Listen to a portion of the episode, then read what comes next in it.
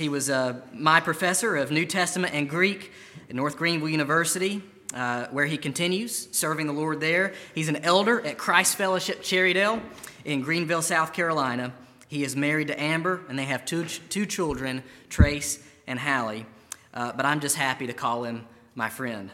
I need to tell you a story, and that story uh, goes like this. Uh, while I was in college and he was my professor, we had at least 50% of my classmates convinced that he was my dad. And in class, I would just call him Dr. Mathis, and they always said, like, you guys just keep that, you, you guys keep that professional distance thing up really well. Like, you, you never call him dad. And I said, well, that's because he's not.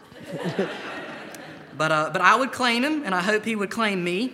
Um, I had my very first class of my very first semester of college with Dr. Mathis.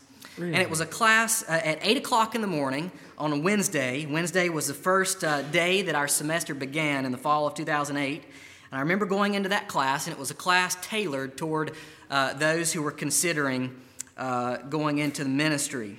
I went into that class with a lot of angst, went into that class with a lot of questions. And the Lord used a book that He assigned. I went home after Thanksgiving that year and on my little limited broke college student budget, I bought every member of my family that book for Christmas because it had been so powerful to me. But I remember we had to write a paper. We had to write a paper detailing why we sensed that the Lord was calling us into ministry. And on that paper, I was wrestling with all of this angst and all of this, um, these questions about should I continue or should I bail out and dig ditches or sell insurance or whatever else. And and through that process, the Lord so confirmed that, that I should continue this way through his comments that are written in the margins, that I still have that paper and every now and then refer back to it. That is probably one of the larger reasons why I am before you here today. So I say all that to say if you have any problems with me, you know who to blame. but it is my great privilege to welcome my friend and mentor, Dr. Donnie Mathis. Please come and, and share God's word with us.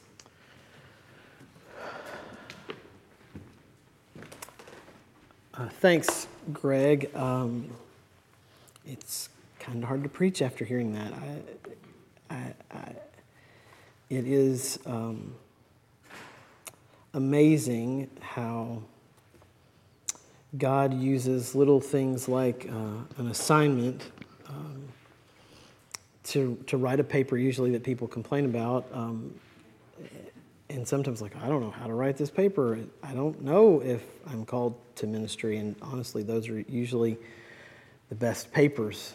Um, but to hear again uh, about the book that you read uh, still using that book i think uh, in class in that class and to hear that that assignment made a difference is very humbling and um, encouraging. And to be honest, to be here with you today is an exceedingly high honor. Um, to see the way that God has worked in, in Greg's life over these last years, and, and I'm definitely not old enough to be his dad. Um, pretty, my wife is definitely not old enough to be his mom.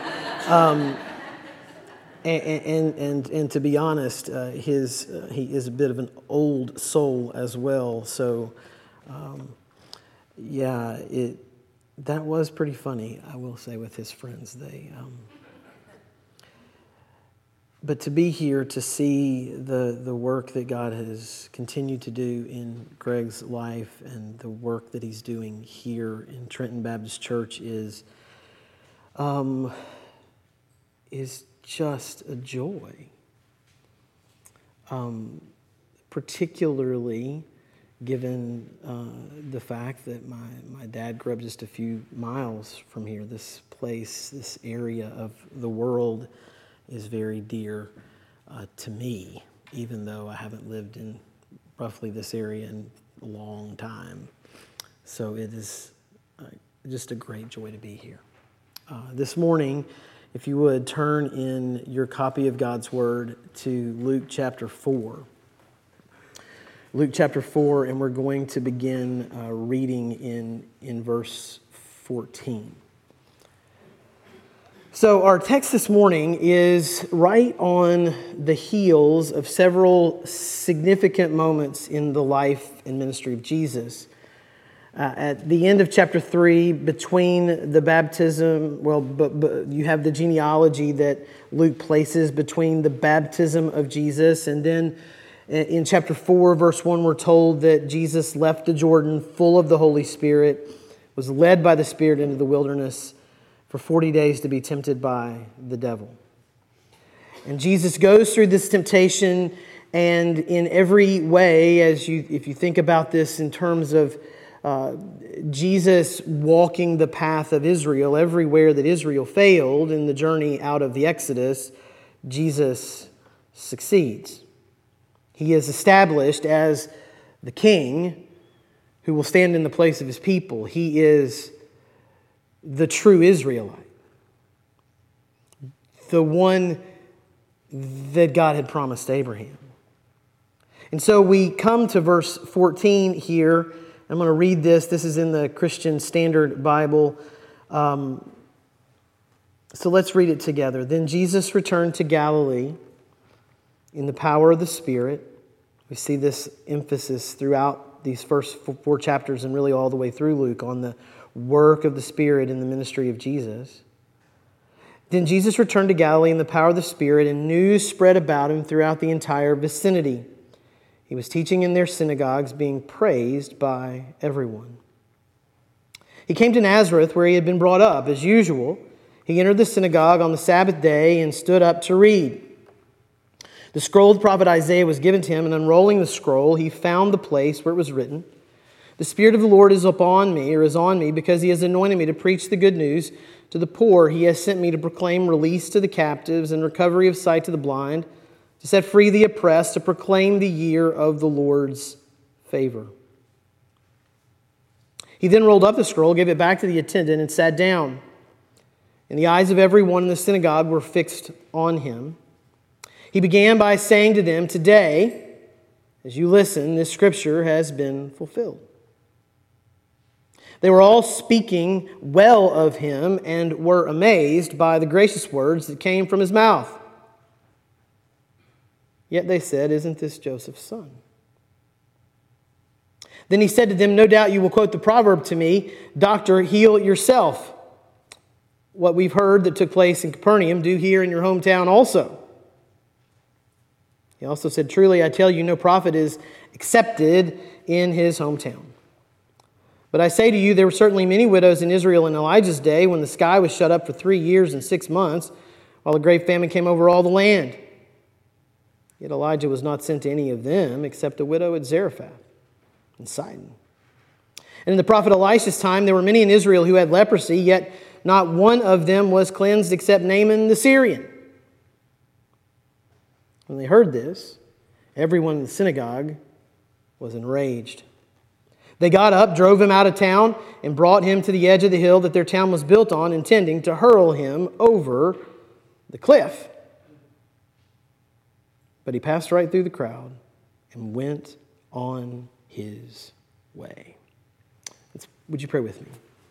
Heavenly Father, we thank you for the opportunity that we've had to already hear from your word in the scriptures that have been read, and the songs that have been sung, that point us to your deep love for us when we were rebels and, and ill deserving of your grace and your love and your mercy. You sent your only Son so that that we could know the treasure of your grace and the treasure of your presence in our lives. And we have indeed heard the joyful sound that Jesus saves.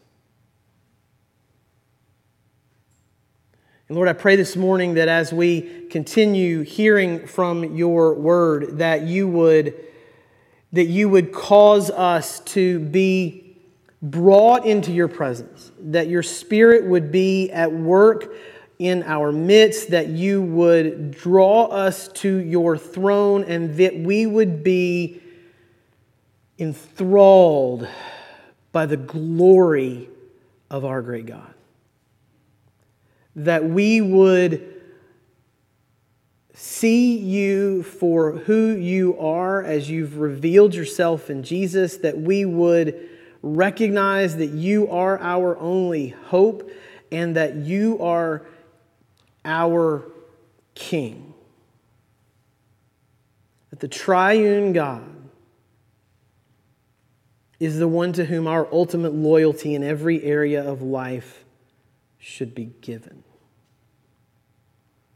Lord, I pray that you would give us the grace to be able to see where we have erred in our thinking in the past, where we've erred in our actions, and that we would repent, that we would, we would turn away from that sin, that we would do the actions that would be in keeping with that repentance, and that we would be, all of us, different when we walk out the doors of this building this morning. We beg for this in the name of Jesus Christ, our Lord. Amen. So, this morning, as we look at this text, I think it would be really helpful for us if, if you're old enough like me to, to remember what it is like, like it was delivered at my parents' house this morning, uh, a Sunday morning copy of a newspaper that, that has that smell and that feel, and maybe you get a little ink on your fingers and you open it up on the front page to see all of the, the great news or maybe the bad news that they want to convey to us. Because I think that's really what was going on here in Nazareth. There have been a lot of things that have been said about Jesus, and on the, the, the next day, the, the Sunday after the Sabbath, in the Sunday edition of what we'll call the Nazareth New Era, that they would have been talking about and writing about what it was that Jesus said and did while he was there in his own hometown. And what we're going to get here, Luke does for us, is that he boils down in one place the kingdom message that Jesus preached as he was moving from town to town in Galilee during his earthly ministry. And in our passage today, it would be really kind of, if you want to envision it in this fashion, Jesus is kind of like the politician who returns to their small, maybe rundown, hardworking hometown, even if they've left that place a long time before for bigger and better things, to set forward their agenda for the term which they were asking you to elect them. It would be like, for instance, you know, this morning uh, I was, my dad is from this area and he was giving me the, the directions for how to get here because he didn't really trust that the GPS knew what it was talking about. And, and honestly, I'll be, I, I listened to the GPS and went on the small road that he didn't want me to, but the, the thing that, that, that he could tell me was you, you, you go down here and you turn right at the pink elephant, which seems strange. I will admit. But that's the kind of knowledge of this region that Jesus had. This is where he's from. So, this is the perfect place for him to go and to set forward his agenda on his terms for describing how the kingdom of God was going to come. Now, I recognize that it's really difficult for us to compare Jesus to a politician making a stump speech because let's just be honest, politicians, whether elephants or donkeys, don't always, well, what they say doesn't always match what they do. But in Jesus' Jewish world, any claims about God and about God's kingdom were not just describing this inner spiritual thing that we so often equate being a part of God's family with, but they were also articulating how the one true and living God was going to fix a broken world. And how, along with fixing this broken world in general, he was going to put Israel at the center of it, and that before Israel, every nation would bow. So, in our passage, excuse me, Jesus is exhorting his listeners to get with God's program and off of their own. It's kind of like what would happen when I was a child and I would be uh, dawdling around or not really doing anything or walking aimlessly, and my mom would say, Get with the program. That's what Jesus is doing here, and a lot of times we don't like it when somebody tells us to get with the program. So, what does Luke set before us as Jesus' agenda to change Israel and the world? And how does Luke show that Jesus dared to tell his contemporaries something that was really hard to hear? And if we're honest, it's sometimes something that we don't really want to hear. So, our first headline, maybe at the top of the page across the whole border, is Hometown Boy Makes Some Noise. Look at what we see there as Luke summarizes what was going on in Galilee to lead into our time here in Nazareth. We're going to see that it was characterized by two things power and popularity. So then Jesus returned to Galilee in the power of the Spirit. So notice this work of the Spirit. Not only did the Spirit lead him into temptation where he succeeded in every way that Israel failed, the Spirit leads him into Galilee to begin this ministry of declaring the arrival of the kingdom of God. So there's power. There's power in his words. He is speaking as a prophet of God. Not like, you know, these folks that might call themselves prophets. As I was listening on the way here this morning from 1 Kings, how, uh, how King Ahab had like 400 prophets that would tell him whatever they wanted to hear. You can have the title of a prophet given to you by a king, but that doesn't mean you're a prophet at all. What matters is, is God speaking. So there are a lot of folks that could have claimed to be a prophet along the way in the last 400 years since the end of the writing of the Old Testament. And we've seen John the Baptist already. He was one that was speaking from the Spirit of God. But now we have one that was even greater who's speaking in the power of the Holy Spirit. And he's saying some very strange and exciting things. And news about him spread throughout the entire vicinity. And then verse 15. Luke says, He was teaching in their synagogues, being praised by everyone. The powerful words of this prophet were making everyone excited, and this brought popularity. Well, at least for now. Now, the interesting thing about this passage, when you look at it in comparison to the ordering of the stories, this story is in a shortened form in Matthew and Mark, is that in Matthew and Mark, they push this a bit later in their stories. It's, it's a good reminder to us that they're ordering these things not necessarily in chronological order, but in a, in a topical sequencing. Like Luke tells us in verse 4 of chapter 1 that he's put this into an orderly fashion, in an orderly sequence to, to make a point about who Jesus is. But what Luke's done is he's moved it to the beginning, and here's the amazing thing. What he's doing is he's trying, in bringing it to the front, to emphasize more than anything the preaching of Jesus and the power of his preaching. And we're going to put off the power of the miracle working till a little bit later.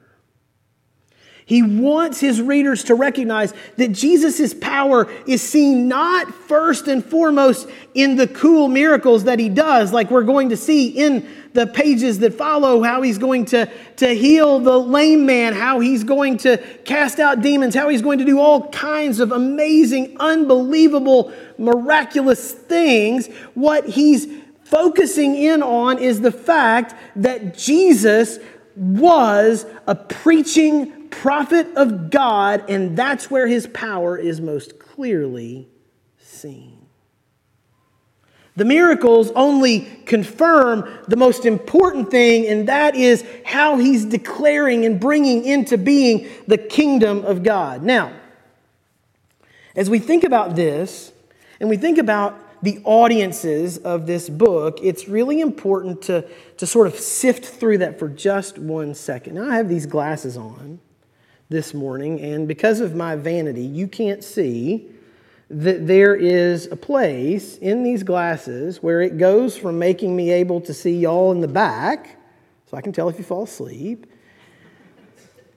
And if I look down out of the bottom, I can see my notes.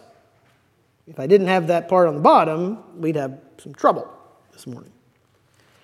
And that's sort of what I want you to think about as we look through and sift through this passage. On the one hand, you've got the audience of Jesus. The people that were there when Jesus came to his hometown, these Jews who have a lot of preconceptions about how it is that God's going to work. And then we've got a little bit of a different audience as well, and that's the audience of Luke's gospel. If you remember back in chapter 1, verse 1, he says that he's writing this to someone whose name is Most Excellent Theophilus. And Most Excellent Theophilus is not a Jew from Galilee. He's a Gentile. Probably someone of wealth, probably someone of privilege, probably someone of status. That's how you get the title most excellent. And he may have even paid for Luke's work in writing this to get it published and out there. We don't know, but we do know that he's not somebody from Nazareth.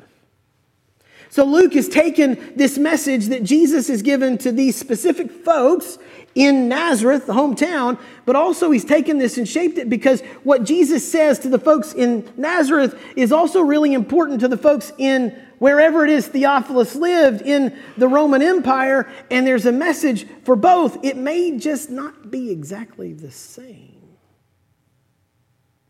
So we need to try to think through what is it that he's saying to Jesus is saying, and what is it that Luke's saying, and how do these come together to confront us on both sides?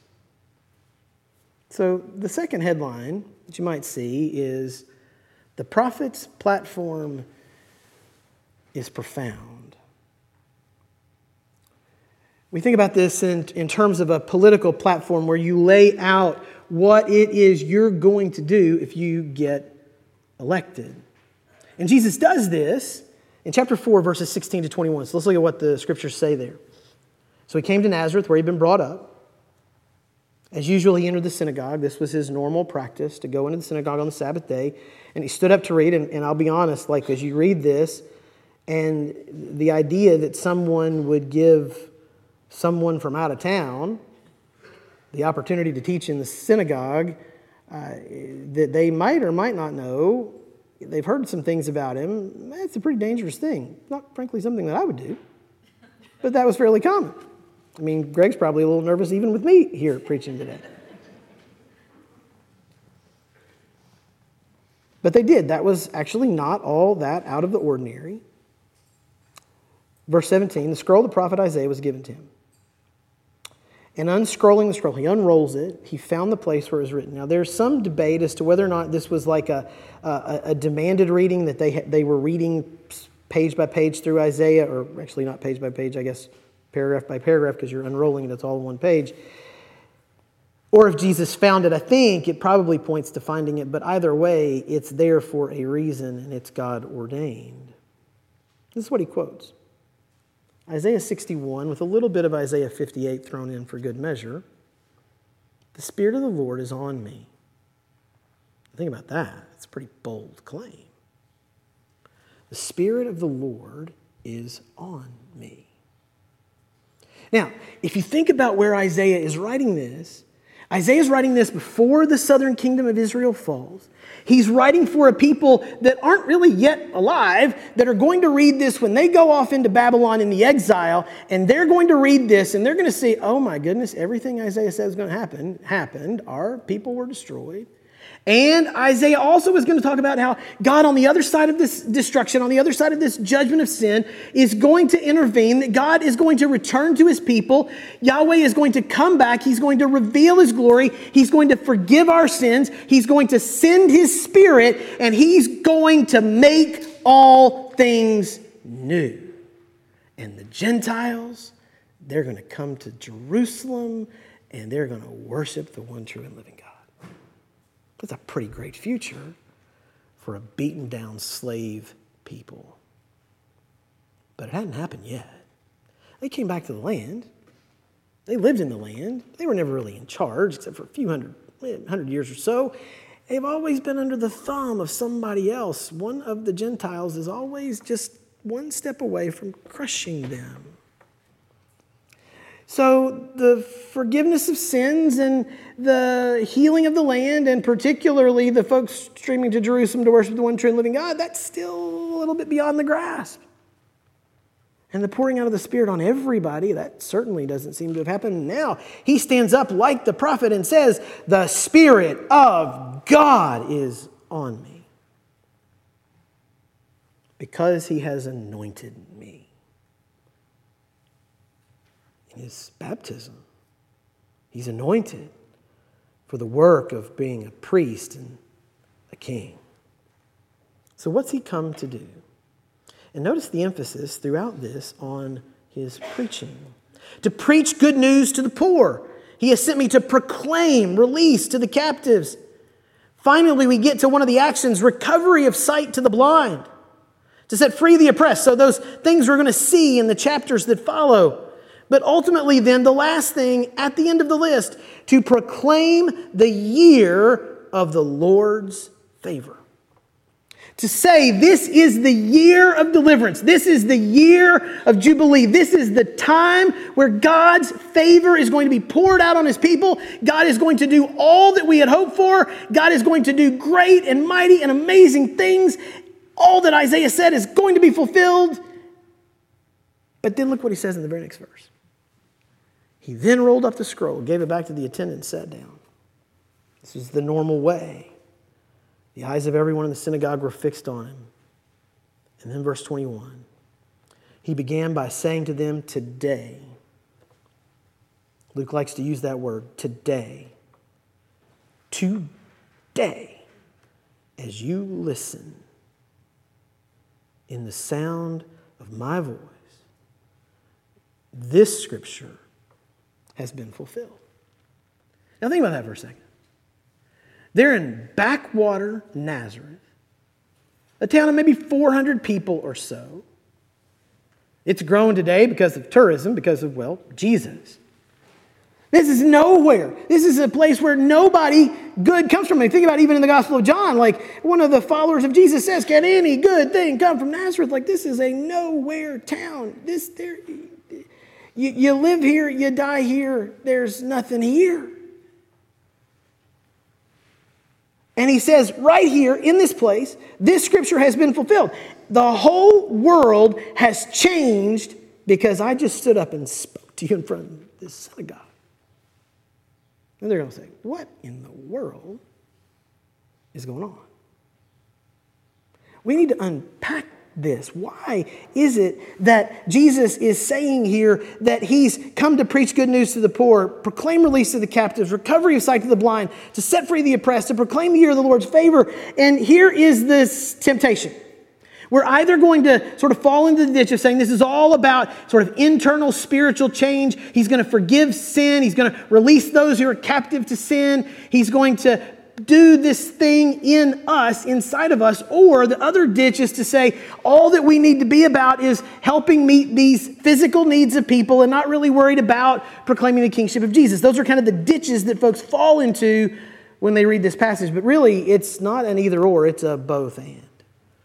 That Jesus has come to do this mighty, amazing work that is going to transform the physical, it's going to transform the spiritual, it's going to transform the entirety of creation. That's why Paul in Colossians is going to say that what Christ has accomplished in his death and resurrection is going to reconcile all things. It, it, that's not exaggeration. He's going to reconcile everything that God has made in his creation to the Creator. So that's going to change the physical world, it's going to change the spiritual, it's going to change everything. And here we see again Isaiah as the, the foundation and the starting point for all that we see here at the beginning of the Gospel of Luke. If you think back throughout these first three, four chapters, Isaiah has prophecies of hope and comfort that would have been read in Babylon, have been seen as the foundation for all that's been said about who this baby is going to be, what this baby is going to do, even when he goes to the temple and he is held and taken from his mom and dad and told that this will be the one for the falling and rising of many in Israel. He's going to bring hope and restoration to Israel. All that is said there is grounded in Isaiah. And now Jesus himself says, Everything that Isaiah has said, I've come to do. I am the Messiah. I am the King. I am the suffering servant. And because I am here, the world has changed and it will never be the same. You see, at the heart of this, when he says, I've come to preach good news, he's saying that the gospel is not just about how an individual person is converted and brought from death to life. It's not about you. It's not about me. And that's what we so often want to make the gospel into is this sort of personal plan of salvation. The gospel is the proclamation of the kingship of Jesus.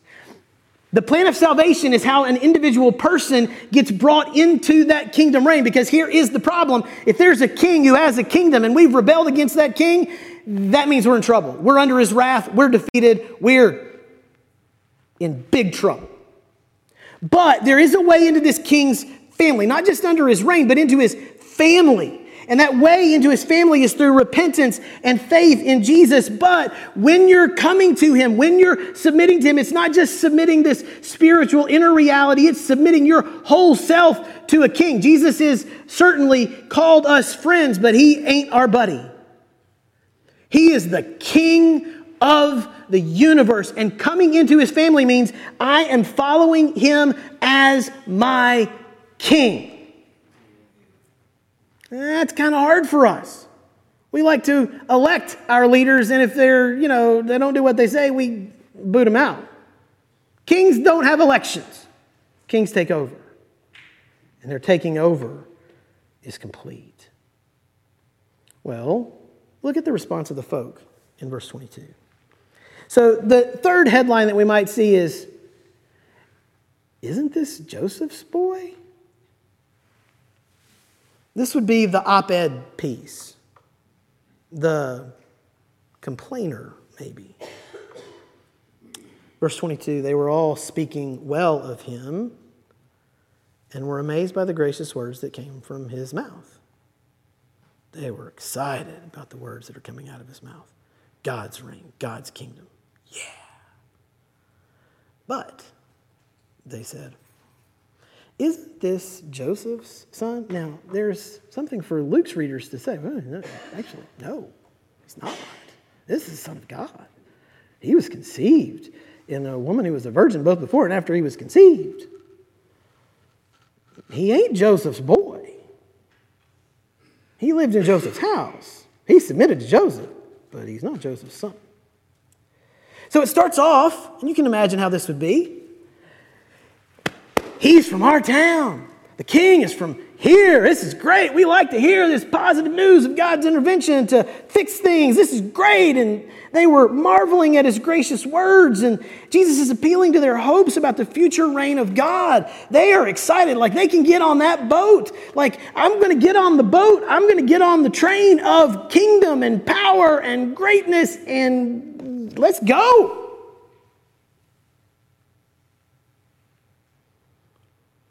But as it unfolds, it seems like they begin to figure out that when Jesus starts talking about God's reign, and he's talking about these poor folk and the captive folk and the blind folk and the oppressed folk, that's not exactly the kind of power that they were hoping for. And let's just be honest, we're kind of the same way. We, we get excited about the things of God and about we talk about God's kingship, but when the rubber meets the road and it's time to follow and submit, we don't always like where He wants us to go. And so they begin to ask Isn't this the son of Joseph? Like, we're really proud that he's from our town, but he's just the boy of that guy that worked on stone and construction. Like, he's, like, he's nobody. Luke's emphasizing that the Davidic line has now seen the fulfillment of the promise that God made to David in 2 Samuel 7. But the folks in Nazareth, they're like, this is, this is ridiculous. Like, who does he think he is? He's just Joseph's boy. Like, it's really cool that he's from our hometown. You know, he hadn't been here in a while, and he's here to preach, but I mean, he's just that kid. I mean, it just reminds us that Jesus' early life was pretty normal. You know, the little ladies didn't come up and pinch him on the face and say, Man, you're going to make a great Messiah one of these days. And so the tables kind of turn. So look in verse 23. I guess this could be the second op ed. What about Nazareth? What about us? What are we going to get? Then he said to them, No doubt you will quote this proverb to me Doctor, heal yourself.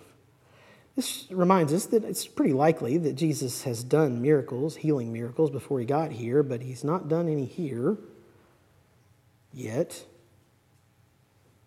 Well, we've heard took place in Capernaum, you know, down the road, those other folks. Why don't you do them here? Like, put your money where your mouth is. Show us what you got. You know, this is where in Matthew and Mark we're told that Jesus wouldn't do miracles there because of this. He could have. And it's kind of ironic in a way. Mark says, yeah, he did a few things, but not the cool stuff like he did down the road. But he wouldn't because of their lack of faith. So, verse 24. He also said, Truly I tell you, no prophet is accepted in his hometown. But I say, say to you, there were certainly many widows in Israel in Elijah's day, when the sky was shut up for three years and six months, while a great famine came over the land, yet Elijah was not sent to any of them except a widow at Zarephath in Sidon. And in the prophet Elisha's, Elisha's time, there were many in Israel who had leprosy, and yet not one of them was cleansed except Naaman the Syrian. So I think as we read this part where Jesus kind of comes back at them and confronts them and, and really even calls out what they're thinking in their hearts, which he was prone to do, he says, I bet you're thinking, Doctor, why don't you heal folks from your hometown? Like he's, he's kind of picking a fight with them. He knows what's in their heart, he's calling it out. Let's just get it all out in the open, let's talk it through. This is the opposite of a politician. Politician's going to pat you on the back and tell you what you want to hear, even if it's not the truth.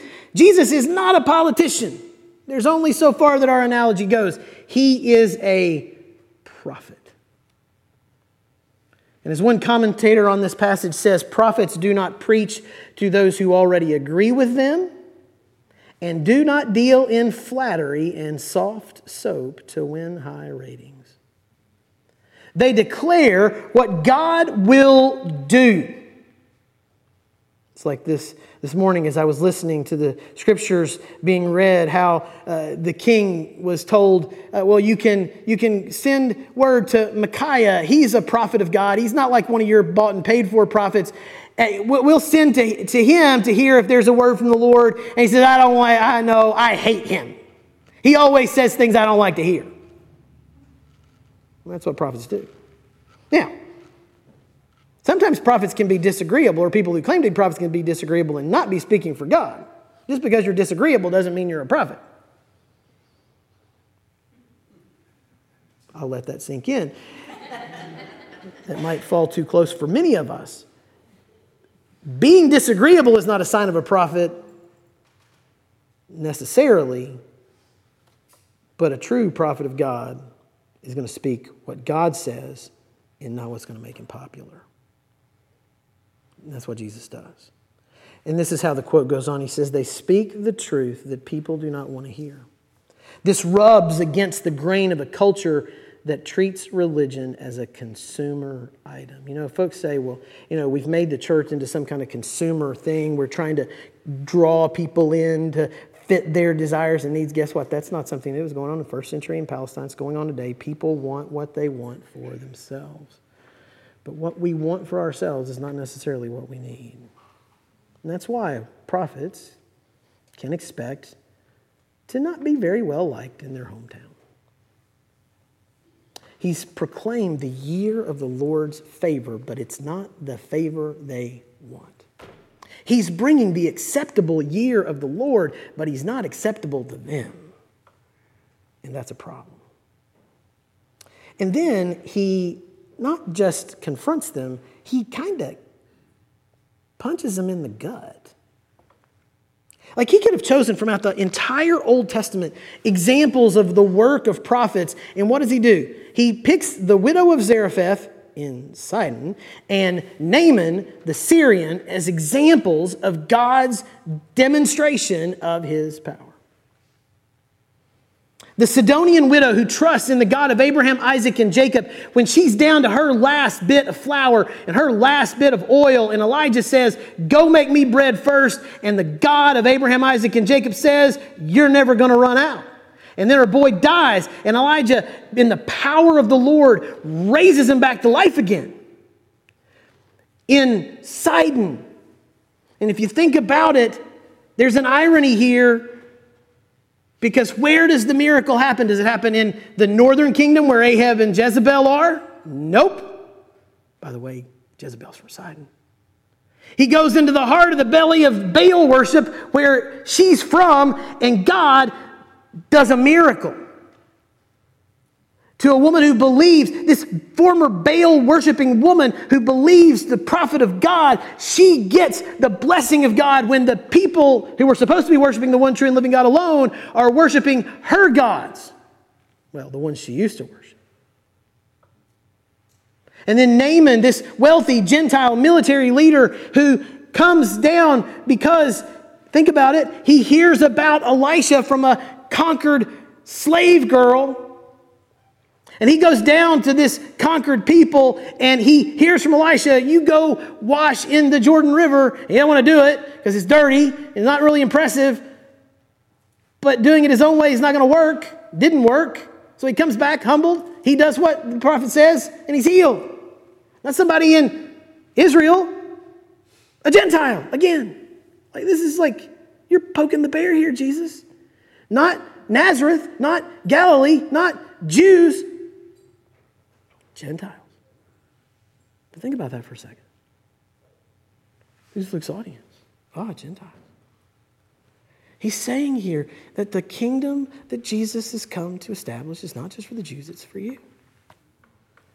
Any and all who will repent and believe. So here are two points of application. Jesus of Nazareth, the boy in his hometown, exploded first century Jewish models for how God would launch his kingdom reign. They had a picture. God's going to come, we're going to have God on our side, we're going to go into battle, and we're going to slice and we're going to dice the Romans this time, and we're going to be in power. And they're going to come, and we've been bowing to them, they're going to bow to us.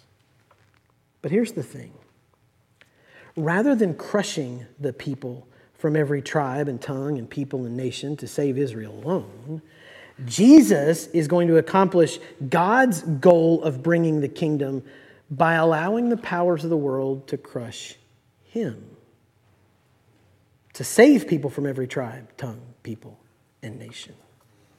You see, the, the conventional wisdom is that if we're going to get what we want, have the place in society that we want, we got to take it.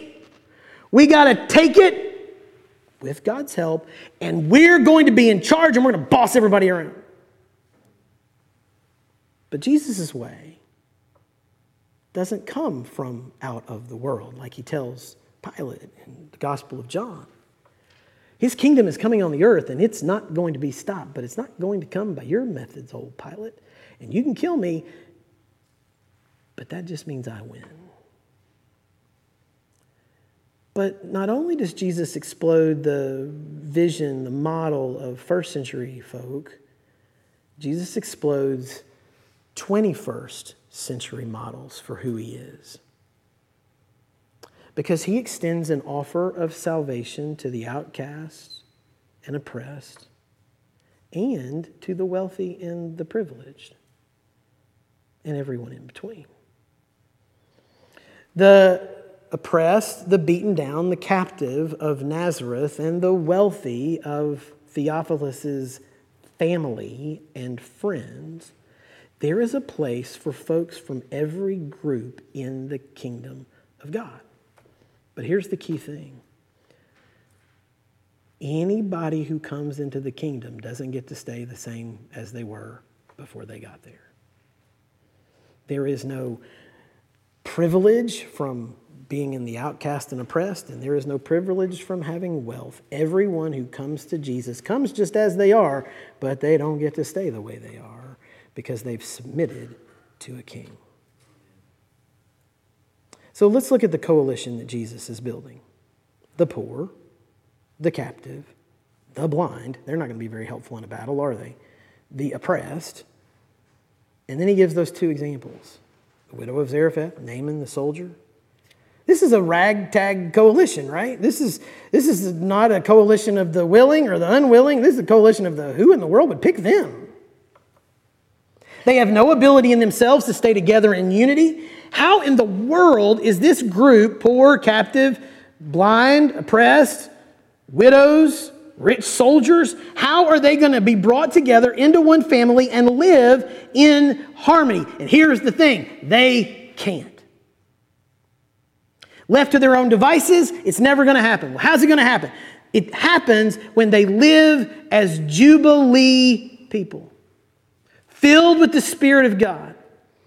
People who are living because Jesus has died and been raised from the dead, who have life in Christ and not life in themselves. They have life in the Spirit and they are walking in the Spirit, empowered by the Spirit, living under the banner of the kingship of Jesus and not any other banner that we can think of. Not under a political banner, not under an ethnic banner, not under a, a, a gender banner, under the banner of a king. The only thing that defines us in any ultimate sense is that we are adopted sons and daughters of Jesus the Lord. The Gospel of Luke says that Jesus has come to seek and to save and to transform the lost wherever they can be found. So, if you're here this morning and you've never placed your faith in Jesus Christ, Luke is saying today is the day of salvation. Today is the day to find real, lasting, eternal, meaningful life under the authority of the only King who will shape you into who you need to be. And Jesus says, that's happened today in Nazareth, and it will happen every day until I return. And so, this coalition will live under the banner of Jesus and they will live as Jubilee people. And that is a, that is a very hard concept for us to, to, to fathom. But if you go to Leviticus and you read what it's describing, it's talking about how this family, Israel, is not a nation first and foremost, it is a family. And they are brothers and sisters under the lordship of Yahweh. And when they live together in this land and they trust, see, this is, it all is, has as its foundation one thing faith that God provides what he says he's going to provide. So you can lend to your brother, you can lend to your sister when they are in need, and you can lend to them and not ask for any kind of interest, which is very countercultural and frankly counterhuman. What am I going to get out of it? Well, I'm not going to get anything out of it, but the benefit of helping my neighbor. And I'm going to give to them, and I'm going to give to them freely because I believe and I know that God is going to provide for my need. Because I trust that man doesn't live by bread alone, but by every word that comes from the mouth of God. And I can give to them because I know the year of Jubilee is coming up. I can give to them, and I know that the Jubilee is coming and the cancel of debt is happening, and I'm not going to get anything. But I give anyway because I know that God provides. I mean, just think about for just a minute what happens in the book of Acts when Jesus dies and is raised, and his people receive his spirit and the people are converted at Pentecost and they're walking in the power of the spirit and they're seeing great and mighty things done, what does Luke say in chapter 2, verse 42 to 47 and chapter 4?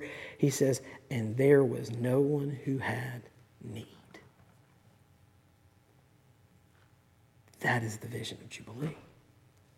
Because when people had problems, they would go and sell their possessions. They would give away because they trusted and knew that God was their provider. God was all they needed. And there was no one who had need because they had faith in the power and the sovereignty of God. And if you think about it this way, think about how Jesus, even in the prayer that he teaches his followers, how he uses debt and sin language so closely together.